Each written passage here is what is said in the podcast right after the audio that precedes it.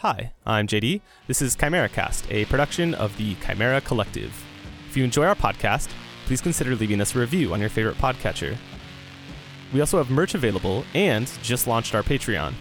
For backing, you'll gain access to our Discord and the ability to vote on upcoming Seasides. You can also get an RSS feed for an unabridged tableside version of the podcast, which includes all our banter, rules discussions, and session debriefs. We'll also have game readings and occasional exclusive Seasides in that feed. Links to the details and our social media are in the show notes. I hope you enjoy Series 9. Hi, I'm Zach. I'm playing Melio Moretti, the Bard. Hi, I'm Ryan. I'm playing Urazidi, the Spellblade. Hi, I'm Nathan. I'm playing Kimon Velasquez, the Shaman. I'm JD, your dungeon master for this game. This is ChimeraCast, a Dungeon World actual play podcast.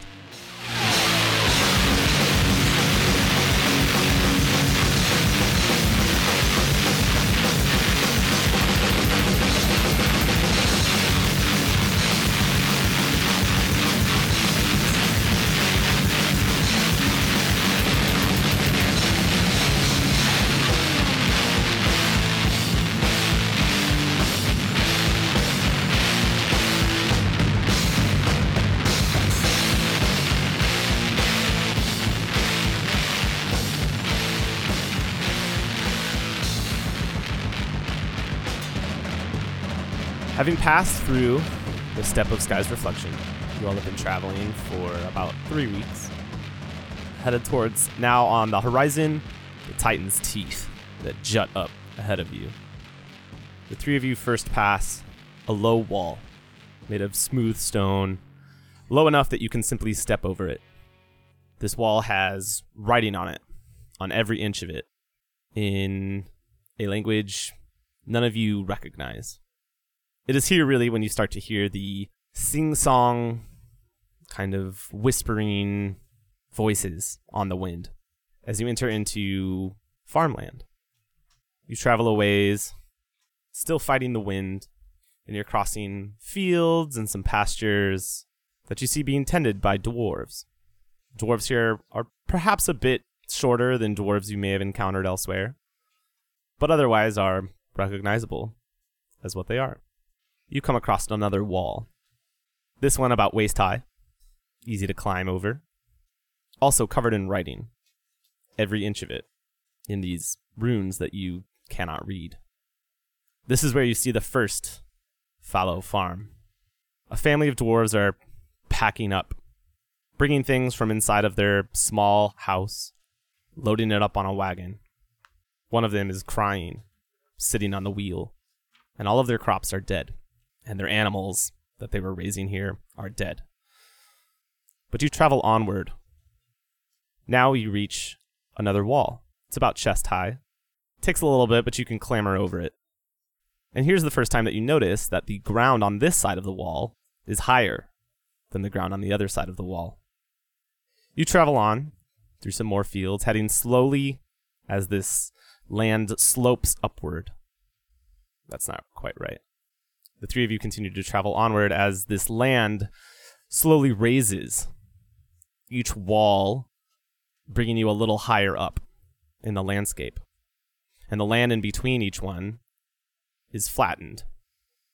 And so as you continue through the farmlands that support the city of Law, the land raises higher and higher. You reach another wall, and this one has steps leading up it. As you travel, you see a few more fallow farms. One clearly long abandoned. The land there dead. The soil underneath your feet seems to have a syrup like thickness to it. it. Sticks to you and almost seems to cling to your boots as you pull your feet up. But nothing is growing, not even weeds. The house that's there has fallen, and the wood is quickly rotted. You travel up as you head into this valley. The Titan's teeth jutting out on either side of you as you climb a little higher and a little higher. And eventually you reach a place where the mountains are really beginning to meet. And rather than this wide open valley, you're heading up the crevice in between these two mountains, one on either side of you. And it is here that you come to the actual outskirts, or the actual limit of the city of Law. Likewise, much like those small, low walls, the city has a massive one, and every inch of it is covered in writing. But unlike the other ones, this one's not open to you. There's a gate, and it is closed. In front of it is a dwarf, holding a shield that is taller than him. He plants it in the ground and stands next to it, looking you over, looking these strange travelers over. Humans. Here. And he calls to you. Who goes? What do you do? Well, I think it should be quite obvious who goes there. Do not recognize the sigil of the ruling house of the Ashkashari Empire? Urazidi flourishes his cloak. If they did, Ziti, they wouldn't have asked. Three weary travelers come from far distances with a mighty fine gift for your city, if you don't mind me saying so. Am I the one who has the flower? I believe I am. That's fine with me. Kimmin pulls the bell jar out of his pack. The flower suspended magically in it, like Beauty and the Beast, quivers a little bit. I believe this is something that you all want. Things have been getting a little cramped around here, as I understand. Please wait.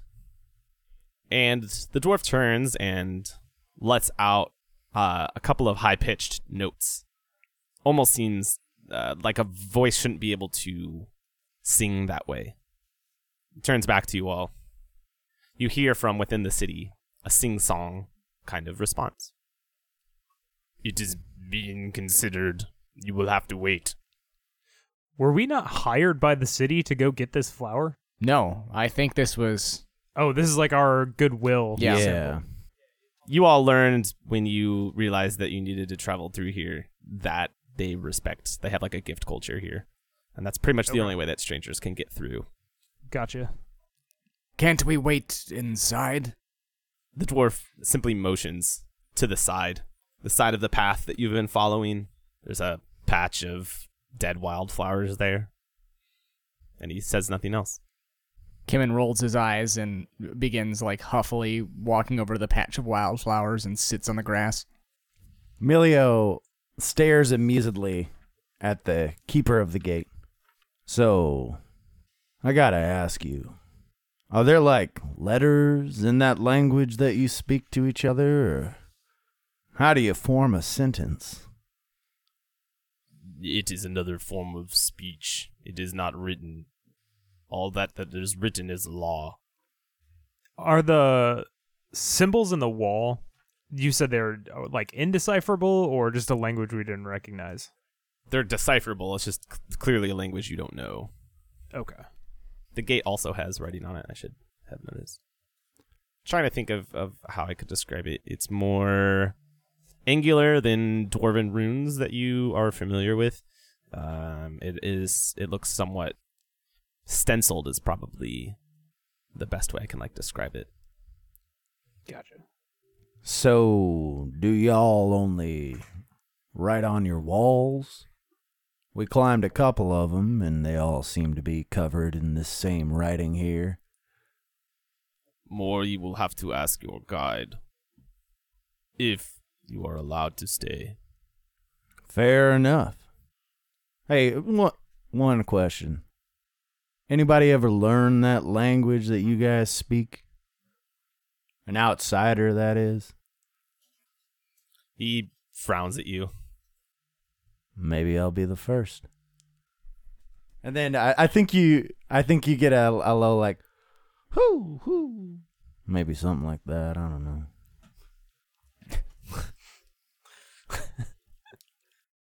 If the wait gets very much longer, Urazidi pulls out his coin purse and paws through it and finds a coin.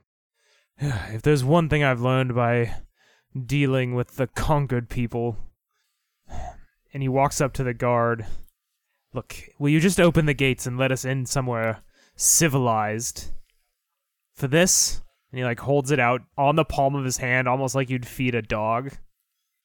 I think you get the word civilized out, and Kimmin like starts getting to his feet. ZD, ZD, ZD, ZD, ZD. Not the best way to handle this kind of situation, and most people don't like. Just sit down. Just sit down, please. I will say that you could potentially hit my uh, flag right now. Yeah, I wanted you to push back a little bit, and that was what I was trying to do. Sit down. In the grass? In these clothes? Ugh, Peasant. You can sit down naked if you want, ZD. That's fine. But Everyone is corrupt. Why would he be insulted at the notion of simply making a little extra money for his family? even if he is corrupt, most people don't want to be told they're corrupt, and they certainly don't want to be assumed that they're corrupt. Corruption is what makes bureaucracy function. You'd never get anything done if the bureaucrats weren't corrupt. You might as well just take the money and let us in. ZD, they have a culture of gift giving. That was the whole plan, was to bring a gift. They don't have a culture of bureaucracy. Have you seen anything that resembles bureaucracy on the way here? Not every place is run like the Empire. In fact, very explicitly, we are traveling to a place that is not in the Empire. Sit in the grass! Urazidi pointedly walks to where Kimin is pointing, but does not sit down, and you hear him just mumbling, It's Urazidi, not Ziti. Did that did that hit you well enough? Yeah, yeah, no, that was good. Okay. As you walk away from the dwarf, I don't know if Urazidi would notice, but uh, Kimin, you see the dwarf take his hand off the crossbow that he was holding, or that's like rests at his side. Kimin makes the most obvious show of s- apology that he possibly can, ducking low and keeping his hands together as to not appear threatening. A bow is the first thing that Nathan comes to mind, but whatever would pass in particularly the Empire as a show of apology. Yeah, I like that. Gentlemen, we are going to be encountering perhaps more than one culture that we are not familiar with. So maybe interrogating someone about their language or assuming that everybody can be bribed is not the way to stay alive. If either of you spent even a moment in the Feylands, you would have been beheaded by even suggesting either of the things you just did. So maybe cool it a little? Huh? You know, if you need help taking the edge off, you can just ask. For the last time, no. I'm just saying, going back and forth seems to really get you spiky sometimes. Urazidi, how about you? Any drugs you want to offer? Thoughts? Sorry if I was harsh. You should be harsh on the damn kid. I l- seem to be out of any of the glint that I brought. He's not, but what he has left is his personal stash. And he's not a sharer. It's it's weird that when you're raised as the son of the Shah, you don't get instilled with those those things like sharing. I am adding this place to the lists of cities that will fall to me when I inherit the throne. Then they will accept the bribes. yeah. Yeah, Kimin looks at ZD for a second, and to see if you're serious, I assume that you don't make any sort of joking face. No, no, he's very he's very serious. Kimin laughs to himself, and then as he begins to settle down in the grass, you just hear, "Woof." What's the matter, dog? Got your tongue? You know very well what happened, and Kimin, Kimin huffily just turns around. I'm just saying, man. I think he's really edgy ever since that dog got him. And if you, in case you didn't listen to the session zero stuff, or if you just don't remember, which is totally fine, Kimin helped a uh, a dog who was split between worlds pass on, but some of the spirit was imparted on him.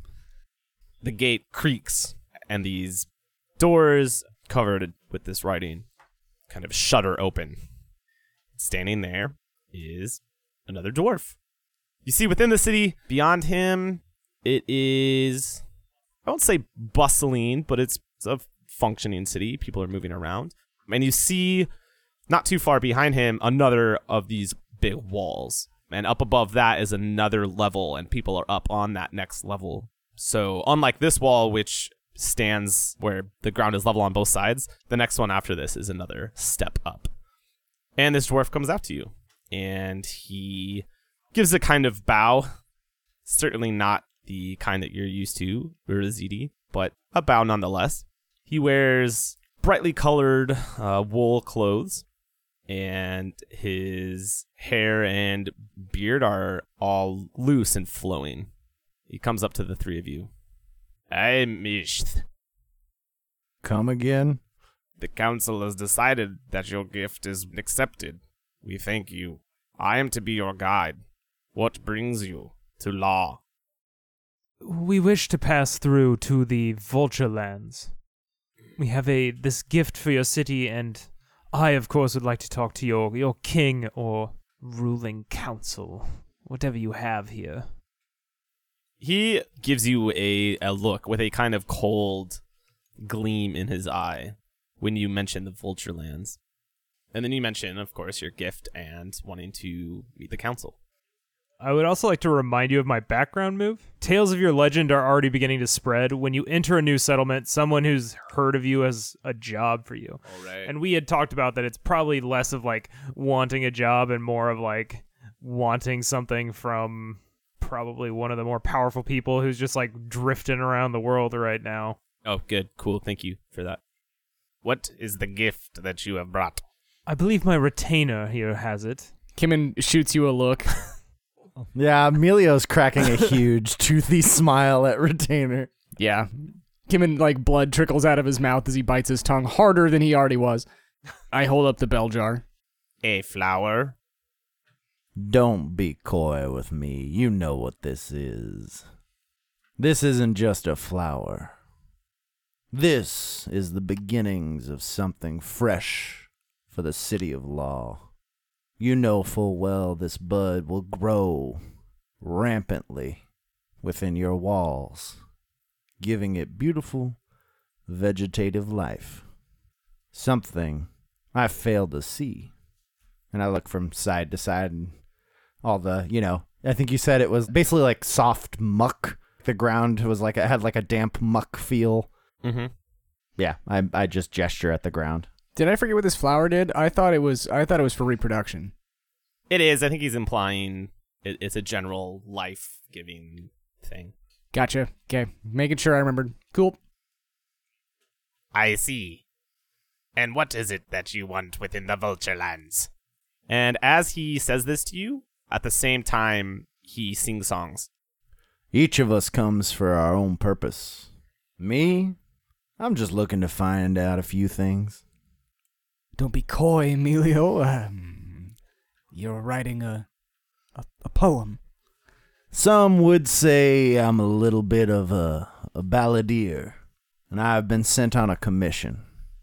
And I don't like to brag, but someone real, real rich and real, real powerful wants me to find out about the truth of their origins, which they believe to be at the center of the Vulture Lands in connection with the Cyclopodes. ZD, are you going to say anything? Uh, well, I think it is well beneath one such as you to even ask such a thing of a prince of Ashkashar. I seek a simple trinket among the wastes. I understand. The council will meet with you, son of Ashkashar, and your companions. And then we shall see whether you make it to the Vulture Lands. Follow me. He turns. As he does so, you see that he has the same kind of shield on his back that the dwarf that was guarding the gate has, with writing all over it. And he leads into the city. I assume you all follow. Was um retainer really necessary, Ziti? I am simply trying to get you used to the notion of it. yeah, get used to it. No, that we just that we just cut from there. we we could get into a circle of, of backbiting and all that, Yeah. but no, I think that covered what we needed. As the three of you follow Isht into the city of law, the gate is closed behind you. Urazidi, as you turn back right as the gates are closing, you see standing at the bottom of the Howling Valley that you guys have made your way up today, just a figure in red armor. all the way back down, standing at that first wall. And the gates close. For a brief moment, Urazidi makes the like yikes face and pulls at the collar of his cloak a little bit before hurrying after.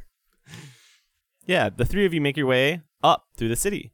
As the city comes up, it gets narrower and narrower, and each of these steps gets taller and taller as you make your way up. Until finally, after traveling up to the city for a good good little while, passing these dwarves in their brightly colored wool, uh, making their way around the city, you pass a marketplace, you pass a like what appears to be a little theater, the kinds of things you would expect to find in your average city um, that you're used to traveling around in. But you finally make it to the final wall, or at least the last one that you can see. And this one rises so high above you that you can't see the top of it. But again, every inch is etched with this writing, just as every wall up until this point has been. And here you climb up a switchback staircase. Sitting in a arcing table are a bunch of old dwarves, all of them with very long hair and beards.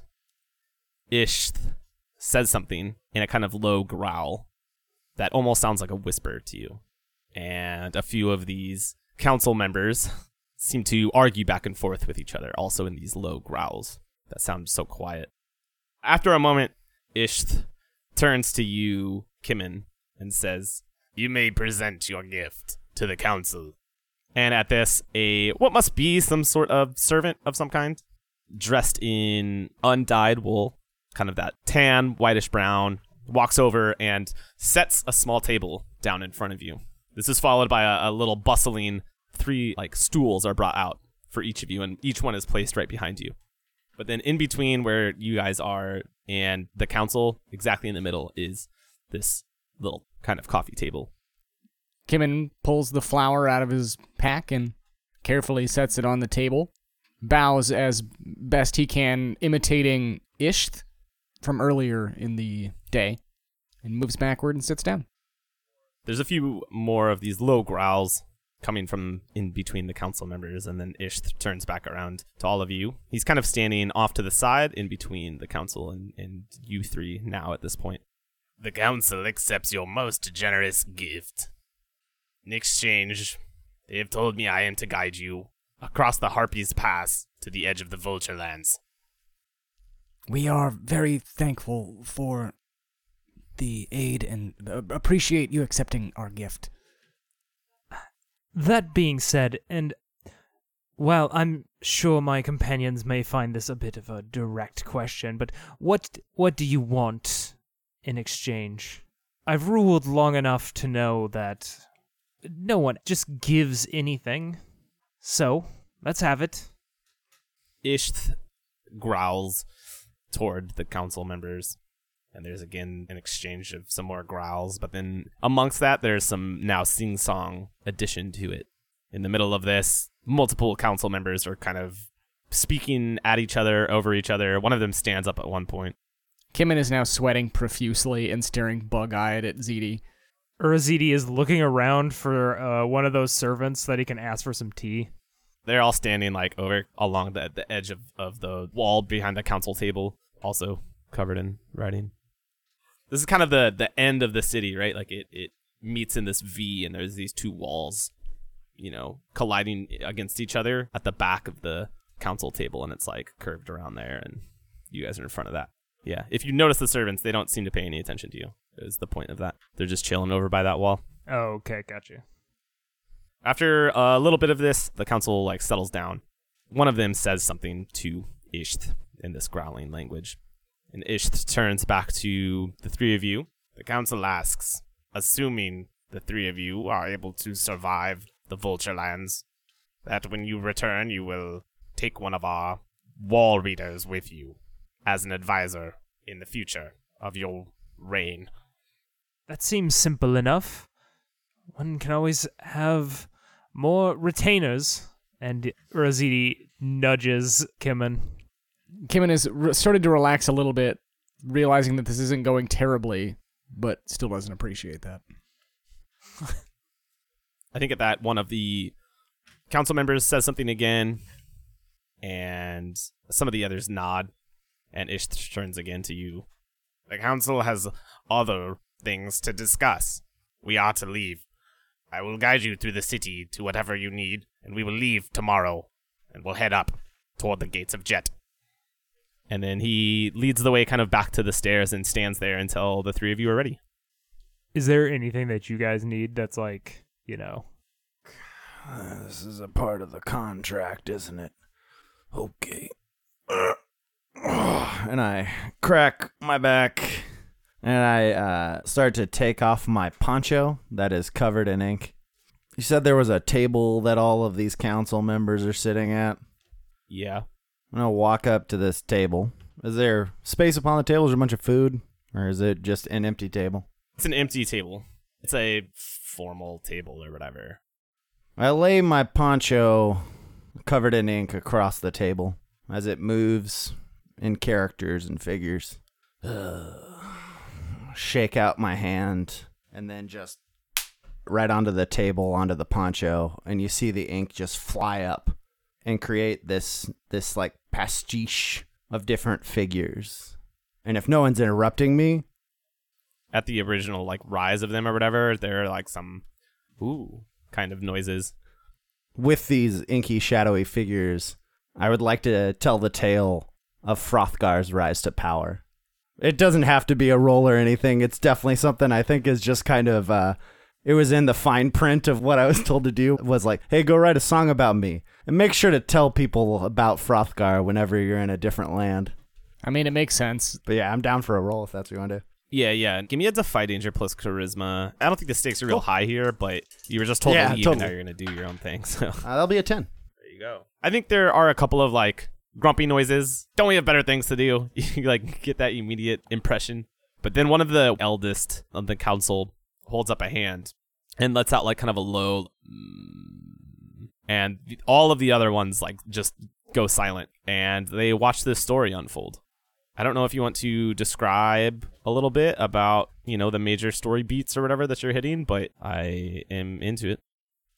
yeah, the main story beats that they get across the unexpected death of a family member, traveling across far lands to return home, the challenge to an outsider for the throne, a fight to the death in hand to hand combat, a dwarf twice his size being felled like a tree, and Frothgar covered in the blood of his enemy, taking the throne.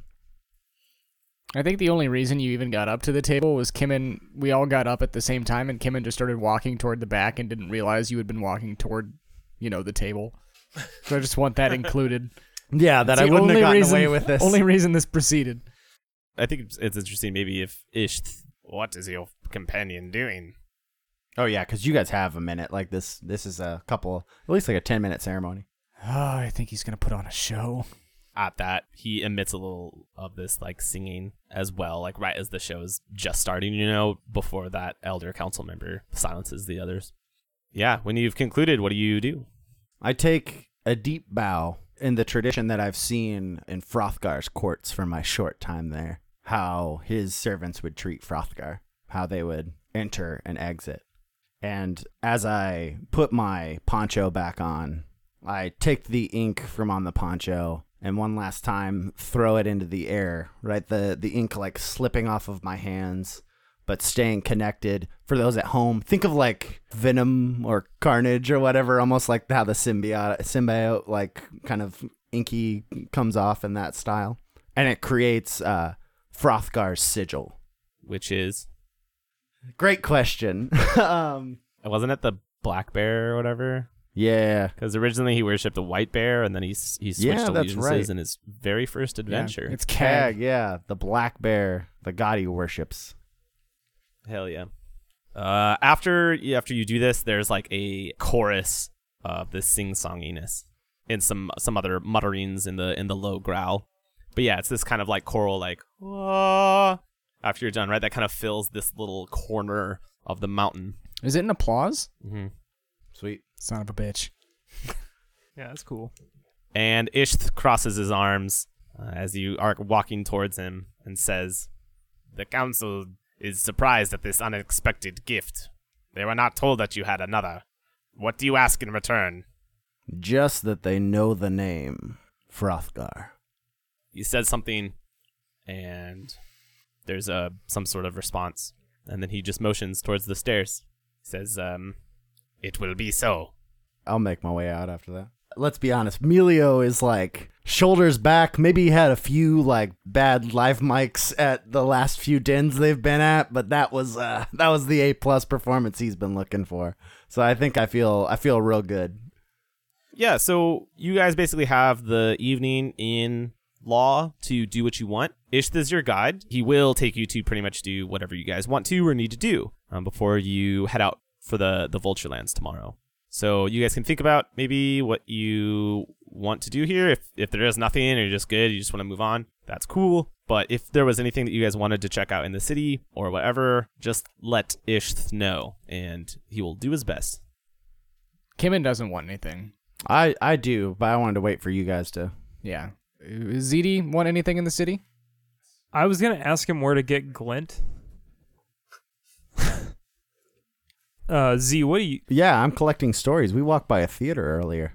Part of my mission here is to also hear the ancient stories of dwarves. Oh, okay. If there's something happening tonight, might as well take it in, even if it just makes makes JD think about an event, whether it be heroic or tragic, that happened to the city of Law that they might perform. So then, Kimin, was there anything that you were going to ask of Ishth? So I'll say what what Kimin wants, and I don't. I'm not gonna ask Ish for this. This will be something probably when we're going to bed or something. But I wanna I wanna Okay. get a feel for the spirits that dwell in this place. Interesting. So that's Okay, cool. something for you to be thinking about that we can address again probably at bedtime. Okay. But no, I'm not particularly interested in the city itself. How do you guys want to handle that? I guess. I guess I would ask first, and then I feel like uh, ZD can follow up with like, is the theater a good place to get drugs, or what's the deal? Cool. Okay, cool. Uh, ish. That little uh theater that we passed by. Any chance there's uh stories in the city of law that I can take back to where I'm from? Anything I could see tonight? Ish simply says, uh, "In fact, yes, tonight is one of my favorites.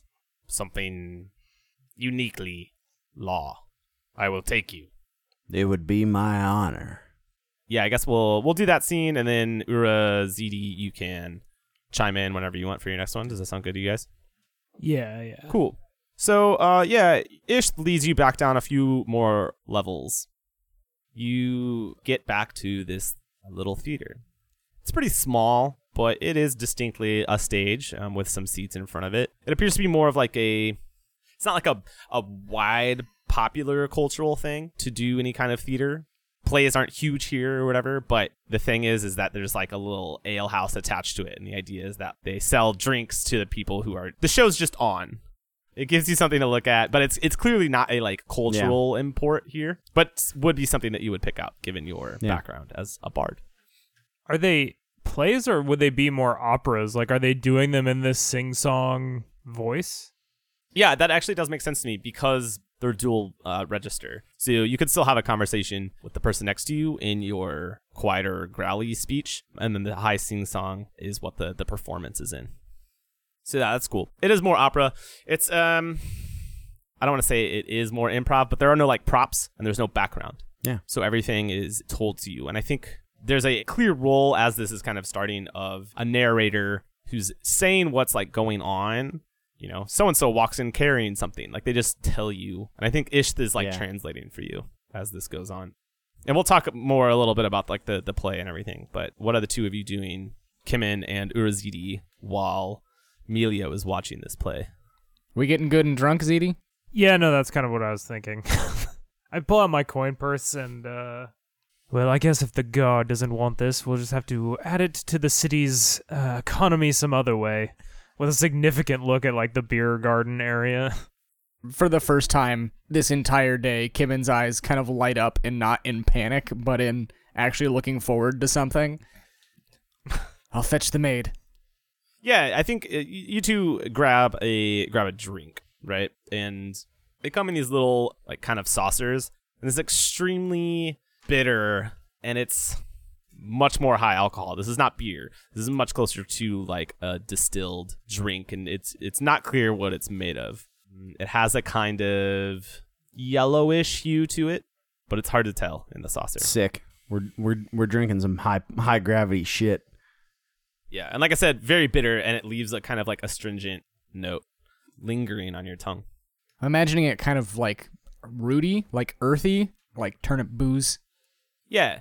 So this theater or whatever, opera, whatever you want to call it, as Ish kind of explains to you what's happening in it, is telling the story of an old council member who was caught in. It's like a, a political drama, I hmm. guess, right? And it's all about. It's a lot of these council members like arguing with each other.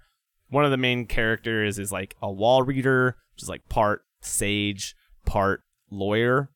And the climax of the story is that this council member pays some mercenaries from another land to foe attack the city under the guise of destroying one of the walls. And that's it. They destroy this wall. The valiant defenders of the city suddenly find that the mercenaries are, are run away by their, their crossbows. And at the end of it, the council member sits smugly, uh, and it's like the, the final shot of the play or the opera is this council member grinning silently as the other council members are all arguing with each other. And that's the end. Ish. Do the council ever talk to the people? Do you mean in the play? No. I mean, how connected are they to those that they govern? Of course. The council are not above us. Any of us can approach them and speak with them. The council are not our ru- rulers, as you would know and understand it. It's just hard for me, an outsider, to understand if that was a tragedy, a farce, or something heroic that that guy did. There are those that would call the loss of a section of law a tragedy, certainly. There are those that view that dwarf as a, a hero of a different sort. Depends on how you read things, I suppose. How do you read it? Much like the walls themselves. Well, how do you read it? I read it as dead history from long ago. What had happened, happened, and the law changed. Some of it was lost. No one really knows what was written there. So, it does not matter. You're a real practical guy, Isht. I respect that. I have found it helpful in travels elsewhere. So, the walls themselves are inscribed with the history of this place. The story is written in the layers of this city. No. The walls are written with the law. And we did not write it. The law does not change, so it is not a history. You will find that in our language, the word for wall and law are the same. You see? I can see, yeah. In the background, while the two of you are talking over this table, you just see uh, the conversation between Kimin and Ziti getting progressively more and more heated. Eventually, like getting in each other's faces and the the table getting flipped and like the bar manager coming out and Ziti throwing money at him as as like I'm trying to apologize. It's probably the closest that Urazidi ever gets to apologizing is just throwing a bunch of money at a problem. How much to make it go away?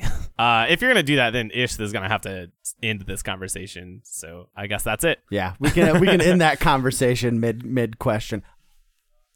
you two are arguing and things are getting really heated and then ish stands up from his conversation with you emilio and turns around and basically gently shuffles the two of you out of this place Ish, uh, is there a place around here where there's a less uh, discerning clientele?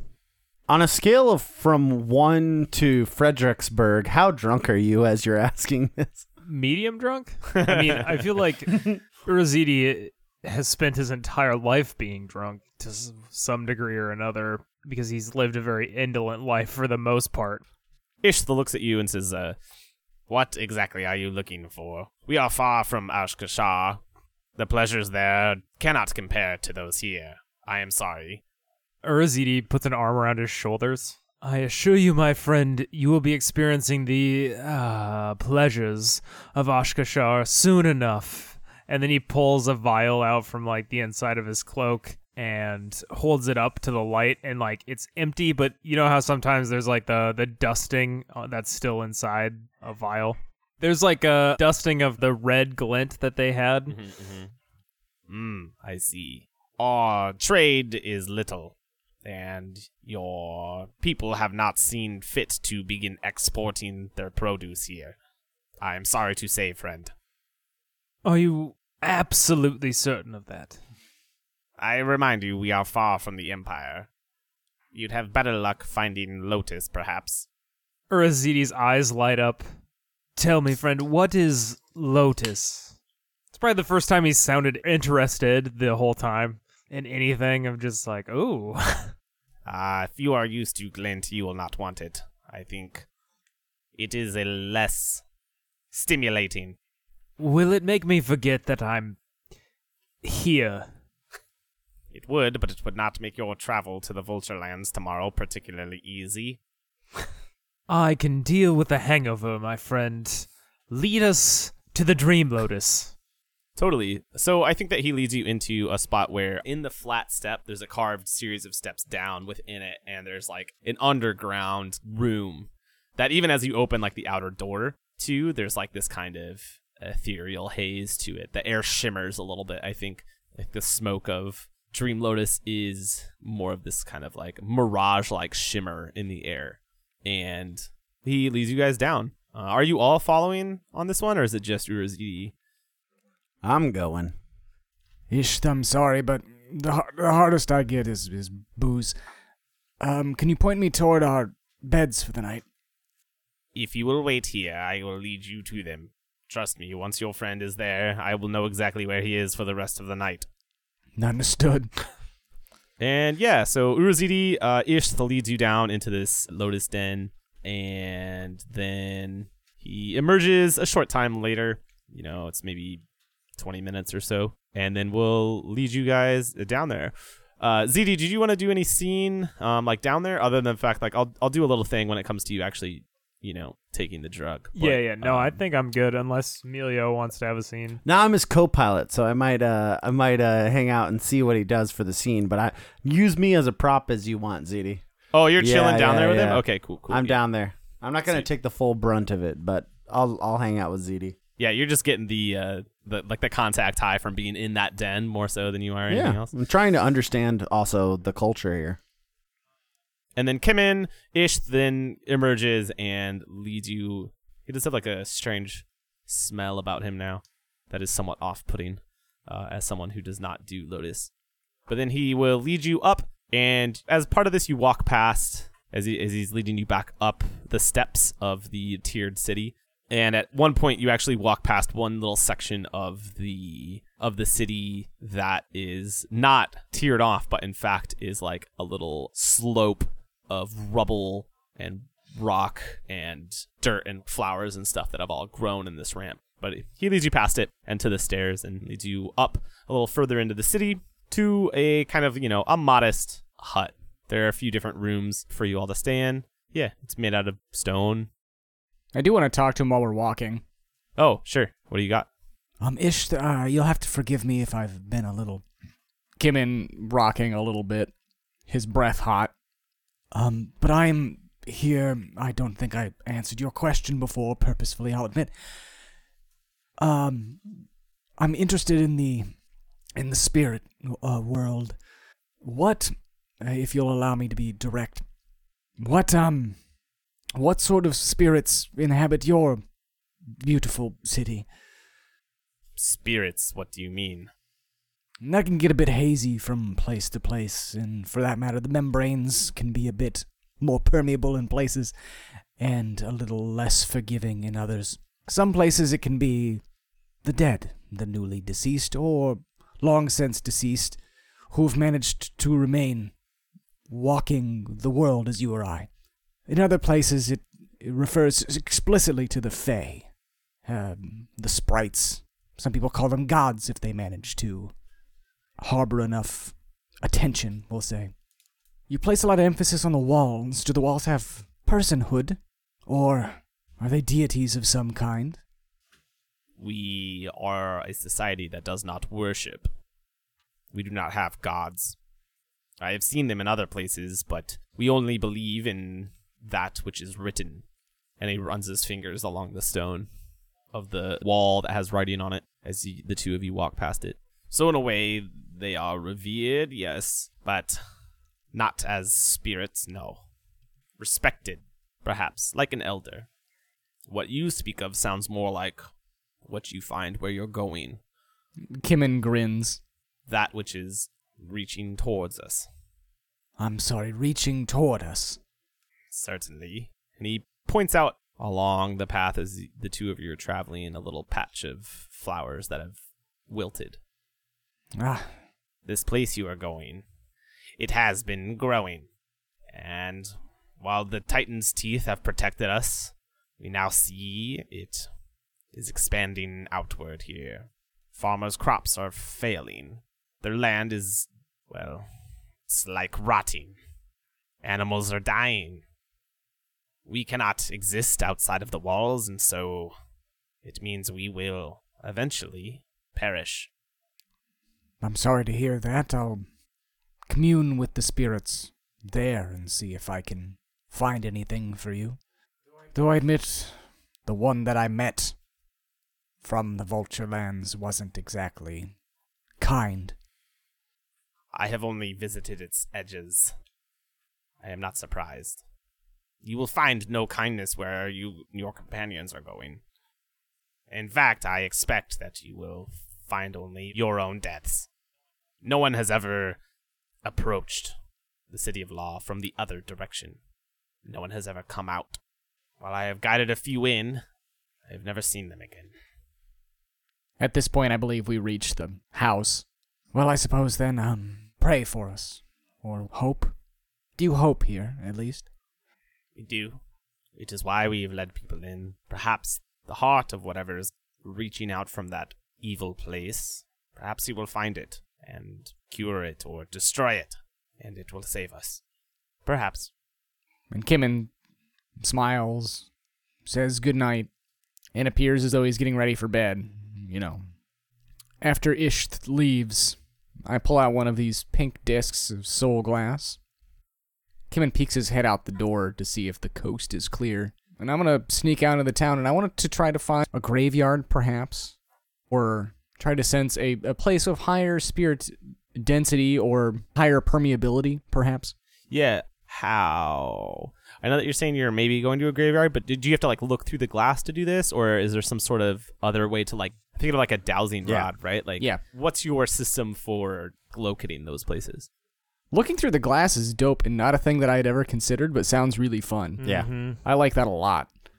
this glass seems to like channel and the idea that it allows you to kind of Yeah, I hazily like- glance through that veil i think makes sense to me so okay cool Well, and Najaz used this stuff for like sympathetic magic to like blow a bunch of spirit possessed things up, or like Sorry. so that it probably does have some resonance with whatever spirit world is around here. To uh, remind, if you didn't listen to Session Zero uh, or want to listen to Season Two, which you should, Soul Glass is the byproduct of a soul being transported back and forth between the spirit world and the living world, and it is basically congealed spirit energy. It was namely the byproduct of Velo Viari and his weird soul magic. Hardened ectoplasm. Basically, all right sweet so you're like looking through this go ahead and give me a discern realities then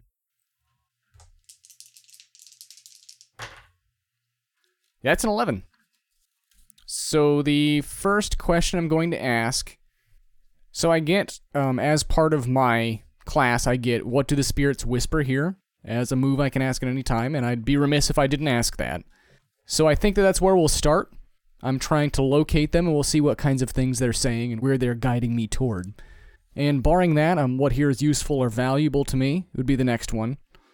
And we'll do what should I be on the lookout for? I think that I haven't uh, I haven't noticed anything here that's really caused me to worry, but as as one has suggested, pretty high strung. So you're wandering around this city looking for basically a place of power. That didn't occur to me, but yes. You're definitely caught off guard because you're kind of just wandering and you're you're looking for like something specific. And I think originally you said that you were looking for a graveyard, right? So you're looking for something that kind of is of the city or in the city.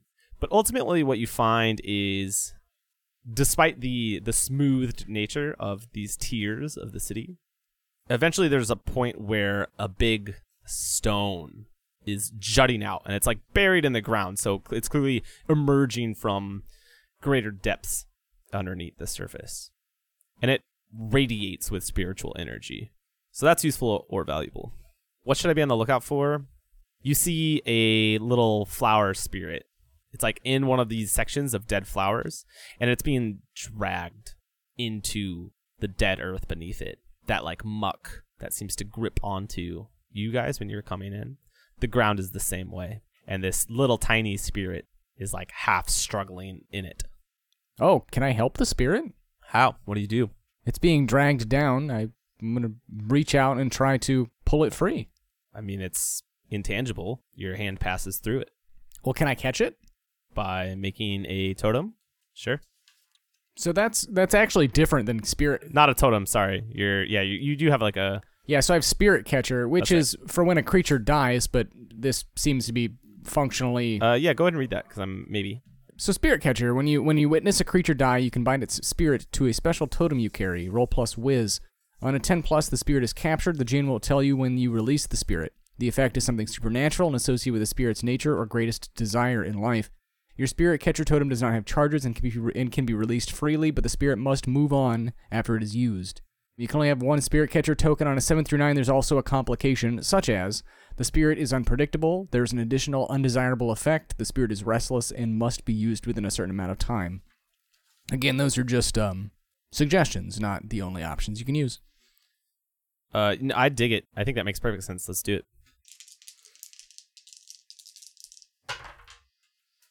All right, that's a 10. Wow. What is the like totem that you captured in? I guess that's not the right. You have a special thing for this, is that right? I thought that's what the move read is like this one this one is like a unique item. It's not like the others. Yeah, I didn't think about that. I was thinking so as described earlier, I have just basically coins of spirit glass hanging all around my body. I, I jangle a lot, which is something I probably could have leaned on a little bit harder. So in one ear, I have the cylinder of ilm metal, which I was gifted by a spirit to help me in the vulture lands. But in my other ear is a much larger piece of soul glass similarly shaped a cylinder. And so, like a series of lenses, I use the coin in my hand and direct the spirit's energy toward the side of my head or my ear. Cool. And so it reads that you you've captured it and you can release it at one point, right? And then it acts like your normal totem spirits do, I assume. The GM will tell you what happens when you release the spirit. So, so basically, it's a bit different than the totems that I make, but yes, Got it. Cool. That's rad. So yeah, you can write down that you have captured the spirit. It's a it's a wildflower spirit. Fantastic. So your last question was what do the spirits whisper here, right? This boulder that's pretty close to like where this wildflower was at, right? Like they're kind of in the vicinity of each other. I think as you approach, it's not that the spirit here or that the spirits here are whispering. They are groaning, grunting. As you approach this stone, you can feel the spirit radiating. This boulder, this place of power, is part of the mountain, part of this mountain chain. And you can hear it, you can feel it, the mountain, struggling to hold back something behind it. And you can tell that it's slipping and that part of it is is getting through. The mountain spirit here in all its vast might and its slow churn in the earth, this defiant terrible strength that you feel within it. It's at its breaking point. And whatever is held back by these mountains, it's not going to be held back much longer. The camera shows Kimin's frightened face as he hears the groaning and pans up along the mountain ridge. As the full weight of the situation presses upon him, and Kimmon brushes the stone for a moment, an attempt to bolster it, hold on a little while longer. And then he backs up slowly, turns, and runs back to his living quarters. There's a shimmer of the camera screen as it transitions like a mirage back into that Dream Lotus den with Urazidi and Melio. The two of you are hanging out in the Dream Lotus den. What are you what are you doing? I mean, I know what Urazidi's doing, I suppose. You guys give me a scene, I think, of what's going on over there. So you say your father has a a bird? The fuck do you mean he has a bird? Uh, yes, it is the uh, the sacred roc that protects Ashkashar. A giant eagle. They eat elephants, you know. Why didn't you get a bird? Well, there's there's only the one. It doesn't lay eggs. It's a boy roc, I assume. Does it only lay eggs to the worthy or just not for you? No, aren't you aren't you listening? It's he doesn't lay eggs. The bowl that's been passed around this communal uh partaking of the lotus has has reached your hands finally, Urazidi.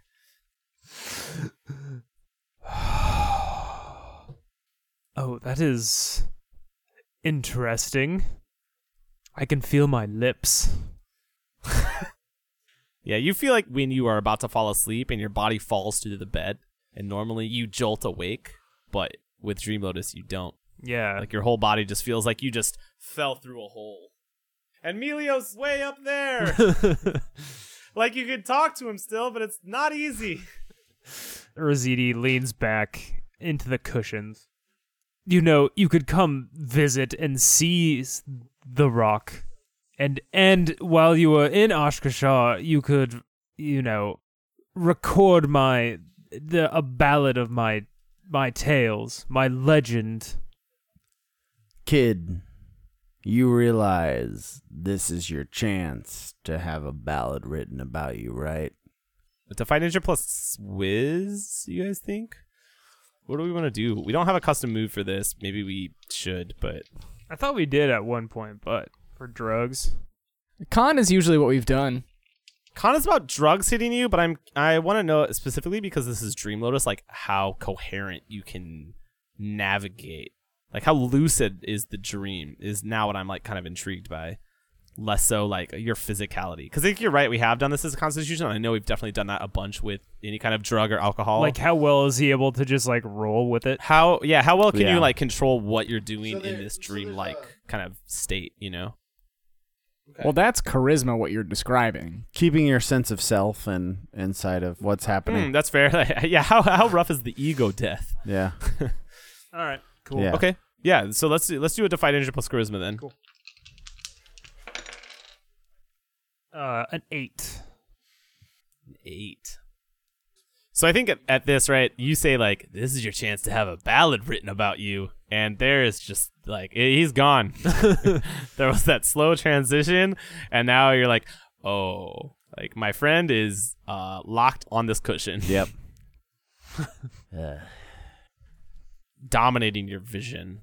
It opens like an eye, but it is this burning red sun. And you see it then fold outward from itself. And as it twists around, it becomes this kind of black crystalline facet that's twisting around, ever twisting, churning. And that breaks apart, shatters the screams of a bird of some kind seem to be dying. And then you're looking at this vast open sky. And emerging from the blue is this black smoke and ash. Melio, how do you wake up Urazidi in the morning? I probably have to go outside to find a pail of water. Hopefully, it ain't too much work. I, yeah, find a well, pull up a cache of water, pull it inside. My prince, your order has arrived, Oh. and I just pour a bucket of water over, That over does it. his face and drench him. Razidi's awake. you barbarian! My my silks, ah, you bastard!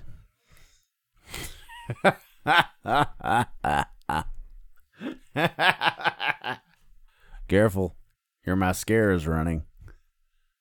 I think that's a good place to just smash cut to us trying to leave. Unless there was other stuff. Agree.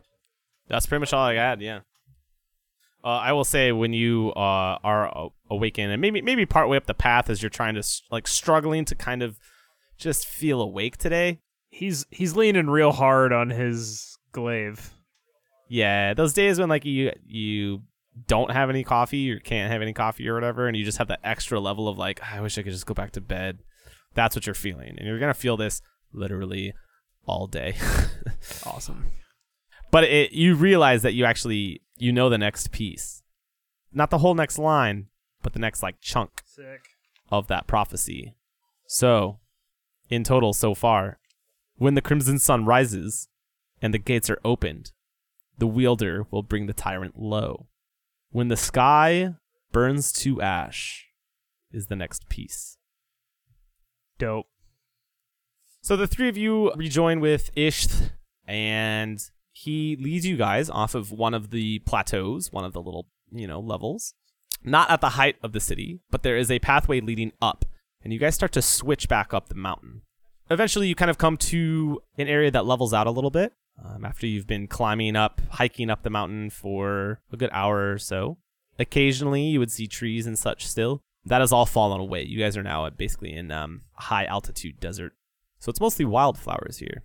And you see patches of it that have died off. And you come to another rise of the mountain. But rather than switching back up this one and continuing your climb, uh, instead at the edge here, there's a cut through the rock. And in front of it are two statues. As you come up, Ish says, This is the Gate of Jet. It leads to the Harpies Pass. Hmm. We'll take a break. You should eat lunch. And as you guys come up, there are two statues on either side of this cut through the mountain. Both of them are black cyclopses, about 40 feet tall.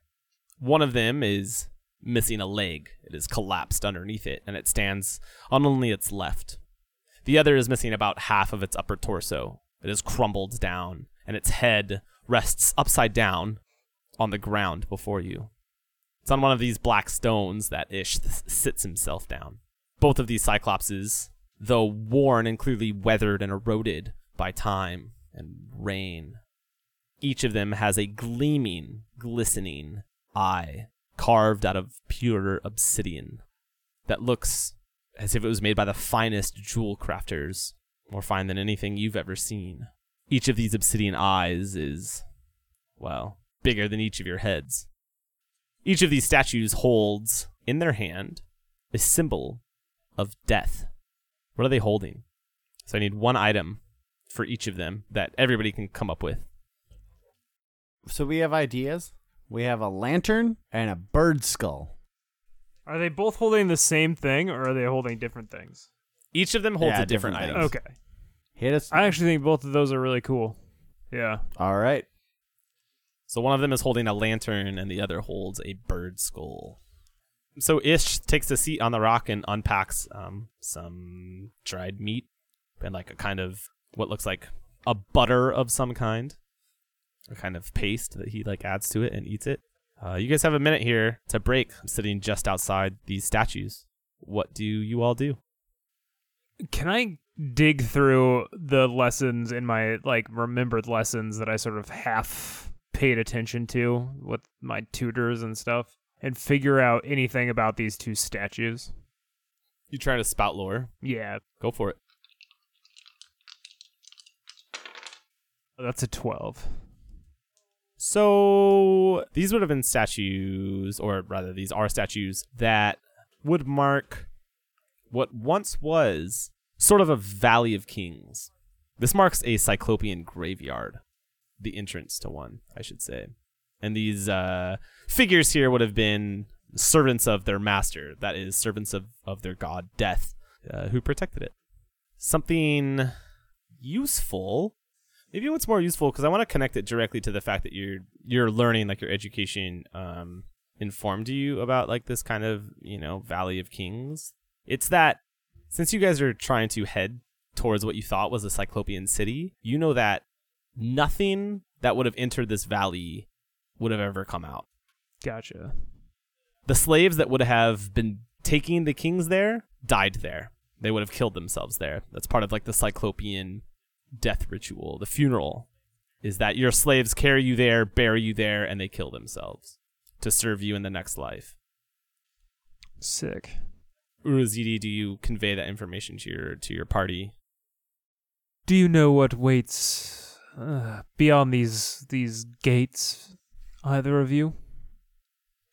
Hopefully, uh, a good story for me to recount to Frothgar. It is said that no one has ever returned from a trip into the valley below. What awaits us below is a place of death that it is said that none return from. Ain't you been down there? Ish. Like I said, I've been to the edges of the Vulture Lands, but not further. I certainly wouldn't say that I've been to the heart of things. There's a bridge further on, and I've I've never crossed it. I've only looked down, seen what I can see, and get out of there. That's on those days, of course, I can get past the harpies. Of course, the harpies. Well, we never thought this would be easy. A good story's never easy, right? Couple of 'em are, but they don't bring in the real money. Urazidi rests Talon over his shoulders. Well, everything else is just stalling from this point forward. I think he maybe it's like a part of this Lotus hangover can hear the the clip clop of cataphract horse hooves coming up. The Blood Rider, the heavy Yeah. clinking of the armor. Well, if you're in such a hurry, in just one second. Kimin unclips his earring, the totem I caught the wildflower spirit in. Walk over to a patch of flowers. If I understood the rocks correctly yesterday, I don't think you want to come with us. I'm going to release the spirit here. Do you have a roll for that? Yeah, so I can give you the if you if I were to catch worldly spirits, not that these have to inform at all, because this is obviously a little more benign than a lot of the things yours are suggesting. But some of them, so there's the spirit of mending, which uh, heals for one d8. I myself are an ally. Some of them do a d6 damage. Some of them uh, summon large snakes. Uh, increases your armor. I'm not really looking for any of these kinds of things. I'm legitimately just looking to release this spirit away, at least um, away from directly the mire, which we are no doubt going to find on in the Vulture Lands. Sure. Yeah, I think you release it and you see it. It lands on a flower petal and it crawls inside the flower. And not too long after that, there are like numerous bees floating around it. That's it. Some life may find its way here yet. Stop trying to be all poetic and let's go. I'm the poet now. All right, prepare yourselves. It's not going to be an easy afternoon. And Ish stands back up, grabs his shield from behind his back, kind of leans on it a little bit, and pulls a little hand crossbow out from from his belt. Follow me. And he heads between the two statues into this carved out section of the mountain. Hell yeah.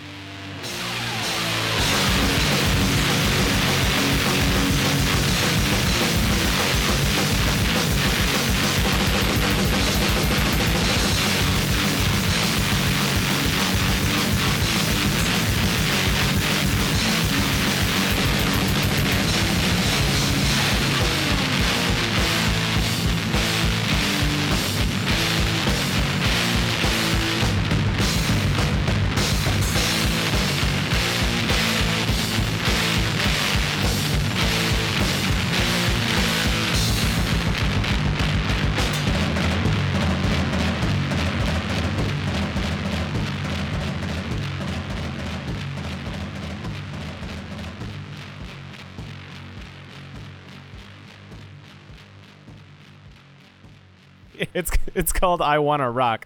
I want to rock. I want a rock. We built this city on rock and sorcery or something. I don't know.